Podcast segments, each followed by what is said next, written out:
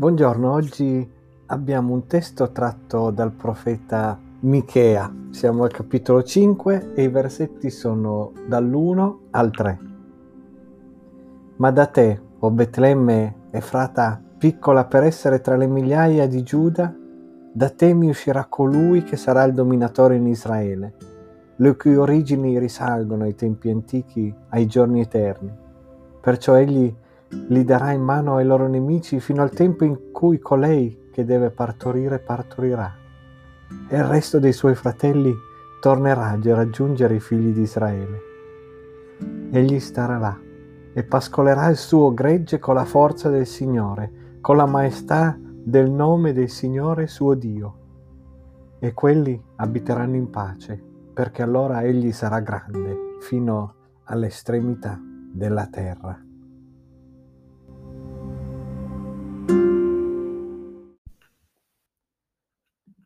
Michea scrive a un popolo allo sbando, con Gerusalemme che è assediata dagli assiri, le persone non sanno più cosa fare, sono disperate.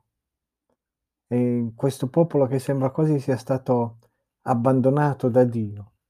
E proprio in mezzo a questa disperazione, ancora una volta, arriva la parola del Signore.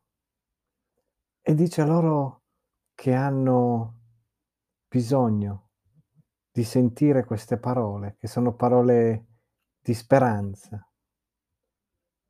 Il Signore manderà un sovrano, un re, un salvatore a questo popolo così disperato che è Israele, che nei secoli sarà sempre oppresso da questo o da quell'altro potente.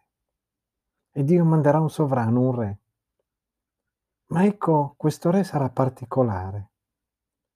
Nascerà non nella città regale, Gerusalemme, nella capitale.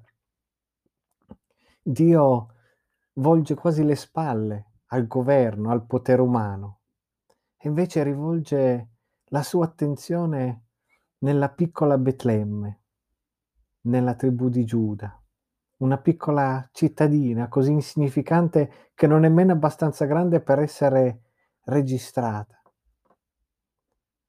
Dio dice a questo villaggio, da te verrà uno che sarà il dominatore in Israele. Ecco il punto che Dio vuole far capire, che la, la salvezza, la speranza non viene dalla sede del potere umano, dal Parlamento, dal palazzo, dal governo, dai regnanti. No, la speranza, la salvezza nasce dalla debolezza, da un bambino nato in povertà, in una mangiatoia, in una stalla, in una cittadina di mercato senza poco conto. E lui, questo bambino, governerà e addirittura pascerà il suo gregge e sarà più grande fino all'estremità della terra.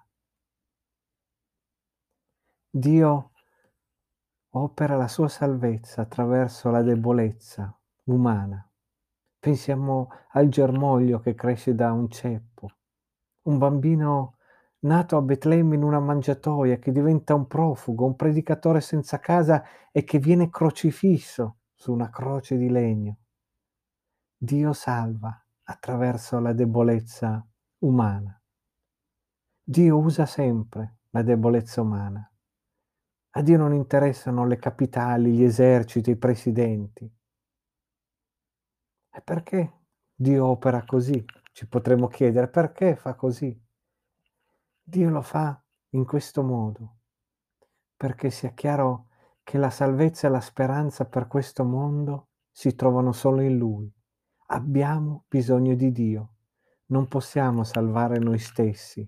Niente che il potere umano potrà mai salvarci.